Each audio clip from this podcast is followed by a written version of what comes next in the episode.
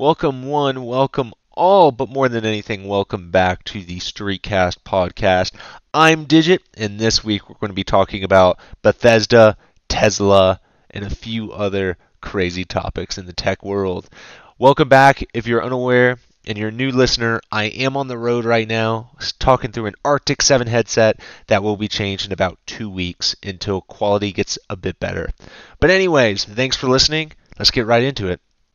First things first, of course, is that Bethesda, the great game studio, the makers of Doom, Fallout, Elder Scrolls, Wolfenstein, all of those great franchises has been bought out by Xbox. Well, in reality, I mean, yeah, but in reality, what it is is that Microsoft bought the parent company, ZeniMax Media, for a price of 7.5 billion. That is with a B for Bravo billion dollars for these games. Incredible. This this shakes up a lot of news in the gaming realm just because we're seeing a huge consolidation effort from Microsoft to buy game studios and make great games. And where everyone's concerned that Microsoft is going to go the route of exclusives. It makes sense in a way, right? It makes sense in a way. Because one thing that PlayStation has over Xbox, even in the former gen, was their exclusives. It was not exclusive multiplayer games, it was the exclusive single player experience. PlayStation has that nailed down to a button. What just happened is that Microsoft just bought a crazy, crazy game development, or, or yeah, Bethesda. They just crazy game development company that focuses on the single player experience. So all I, it, it's going to be a couple years until a lot of these products are shown uh, at post purchase of the company, post change over to Microsoft and new management.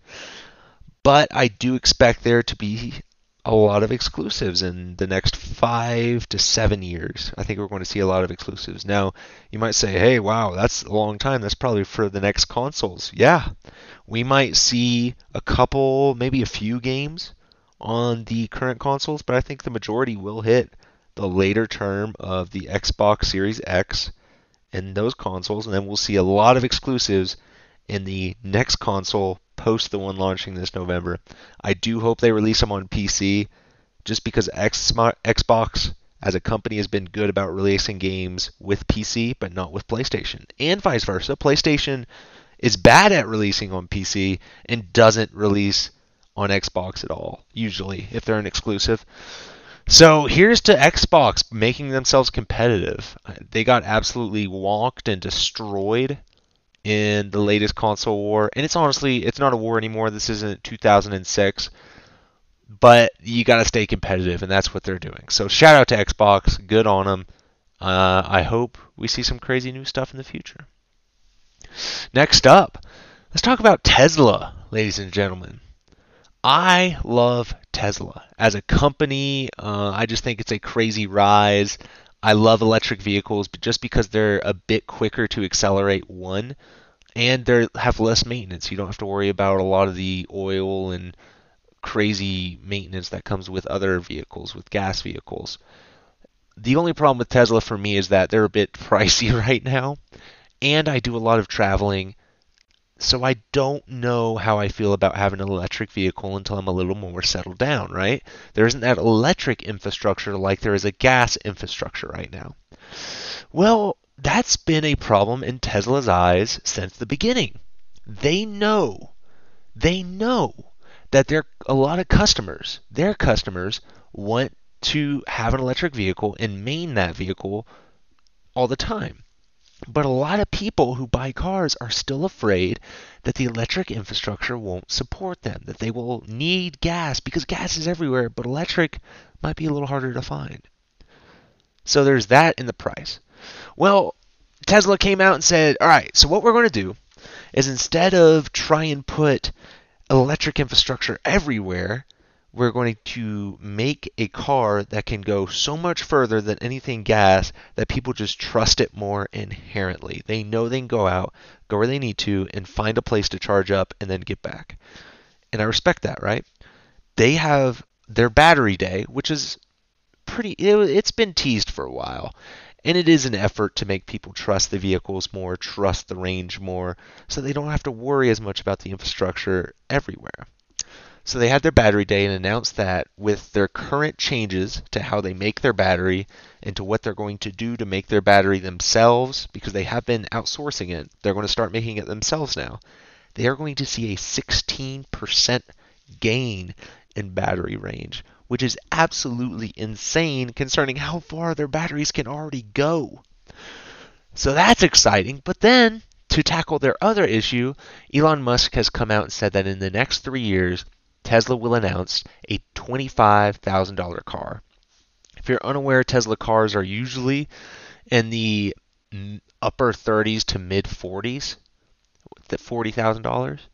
So a $25,000 car would be incredible. Incredible. I would be I'm very interested in getting a Tesla, not because I think well, one, oh, I'm going to rephrase that. I'm interested in getting one because one, it's electric, and I believe in electric vehicles and electric technology. I just think they're faster and more efficient, and so on and so forth. And two, the technology present in Tesla's vehicles is so advanced and beyond anything of any other major company out there that I am just excited to get my hands on one. But there's Tesla. Now, when they did announce all this, everyone was 16% is a great rise, right? And $25,000 vehicle is a great investment and a great market to get into. But I guess their market share didn't believe so. Their little uh, the stock market didn't believe in the same thing.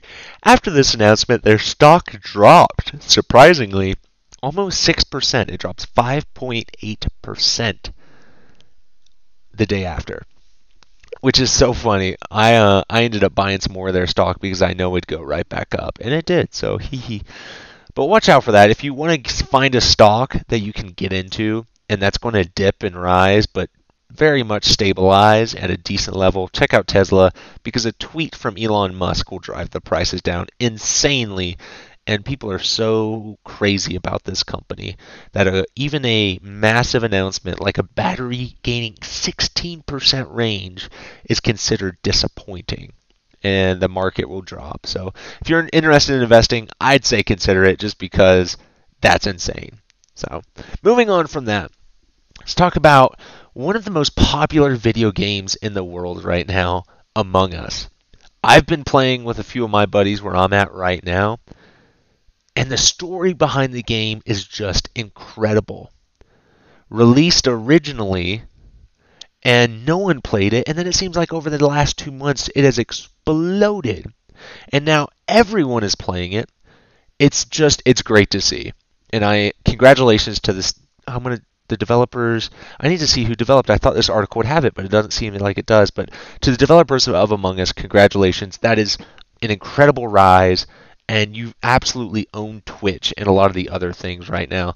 Checking while I talk, I'm pretty sure that Among Us has maintained in the top five on Twitch viewership since it released or since it started its big hit. Excuse me for those sounds.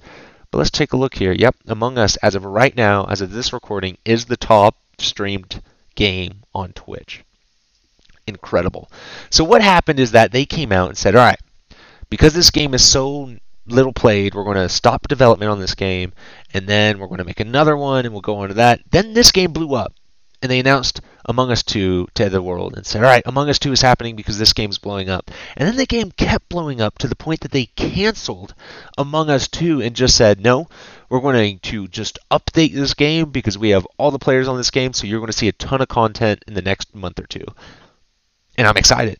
So congratulations to them. Super, super excited and I just I love stories like that where you believe in what you've created and you stick with it and you update it and you make it good. Last week we talked about No Man's Sky and while No Man's Sky had a lot more media coverage upon release than Among Us did, I love games and artists and work workers and anyone who says I made this, I believe in it, and I'm gonna keep. It might not be great now, but it will be hey, my hat's off to you. Congratulations. Uh, and it's fun. So there's that. Next up, Black Widow, Batman, and just the superhero movie. So, Tenet released in theaters and did awful. And so now everyone is scared to release their movies in theaters, including Disney's Black Widow. Black Widow was delayed again to 2021, which pushes all the other Marvel movies back. And of course, this makes 2020 the first year since, oh wow, it's a long time. Oh goodness, it's the first year since like 2007? That there hasn't been a Marvel release. First Marvel movie. Let's see. 2008. This has been the first year since 2008 when a new Marvel movie hasn't dropped. That's insane. But I guess 2021 is going to have all of them. well, let's switch gears from Marvel to DC and talk about Ben Affleck, Batfleck. So Ben Affleck moved away from Batman, and Robert Pattinson took over and is filming a movie now as Batman. But Ben Affleck has come back and said, I will come back as Batman if I get creative control. And I would hate that. I think that would be the worst thing in the world. Not because I hated Ben Affleck's Batman. I felt like there was a lot they could have done with that. That was just handled crappy because I didn't like the Justice League or Batman v Superman or any of that crap. But I just don't want there to be two Batmen. I think that Robert Pattinson let him have his turn. Step aside. You stepped away. Let the guy do his thing, right? And if they establish this new Batman movie as being in its own universe, like the Joker movie or whatever, I get it, right? But that's a whole different thing. Ben Affleck moved away from Batman. All the actors have pretty much moved away from the Justice League. Start over. I was saying this since the beginning. I never liked the Justice League movies because they tried to co- copy Marvel. They wanted to have all the origin story movies, and then they wanted to have the big team up, right? They wanted to have the Batman v Super, the Superman movie, the Batman v Superman, the Wonder Woman, and then the big Justice League movie, and build it all up. No, no, no. You are different. You have characters that people have loved in the past, but because of how you treated their movies, people have moved to more of a Marvel side. Here's what Justice League needs to do scratch all of it. Say, fuck it, we're done. No, no more. We're not making an origin story every more. Everyone knows our characters. What they should do is make a Justice League movie and just throw us into it. Establish the Justice League. Say, like, the Justice League is here boom. And this is a Justice League movie, boom. And give us established characters. They don't have to build any development, they already have established relationships. Just and histories. History is a major part. They already have histories. And then, as the franchise grows, makes movies about their origins, make movies about their side adventures already in the world that exists. Don't don't do this origin story build up to a team up. Just put us in the world.